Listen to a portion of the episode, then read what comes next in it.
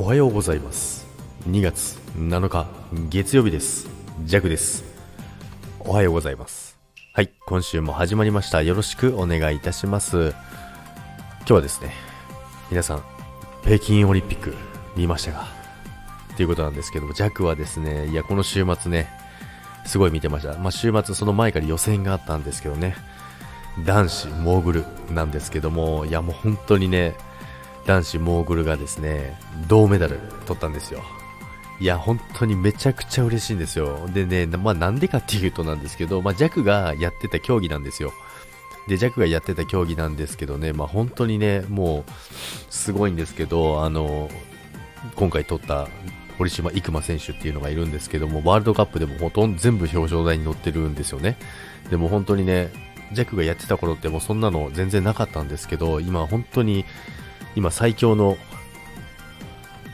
クラスだなっていう、本当にそんぐらいのね、レベルなんですよね。本当に。で、カナダのね、絶対王者、キングズベリーっていう方がいるんですけども、まあ、その方とね、対等にね、張り合ってるっていうね、いや、もう本当にめちゃめちゃすごいんです。で、まあ、他の選手もね、日本の選手もすごい、まあ、あの、女子の選手でもね、すごい選手がいっぱいいてですね、今本当にね、日本勢がすごいんですよね、モーグル。なのでね、本当にね、ワクワクしちゃってね、本当にね、楽しんでね、見てたんですけどね。で、そこで、また銅メダルを取ってですね、めちゃくちゃ嬉しかったです。いや、もう本当にね、っていうね、あの、今週の始まりということで、本当にね、ジャックもテンションが上がってですね、あの、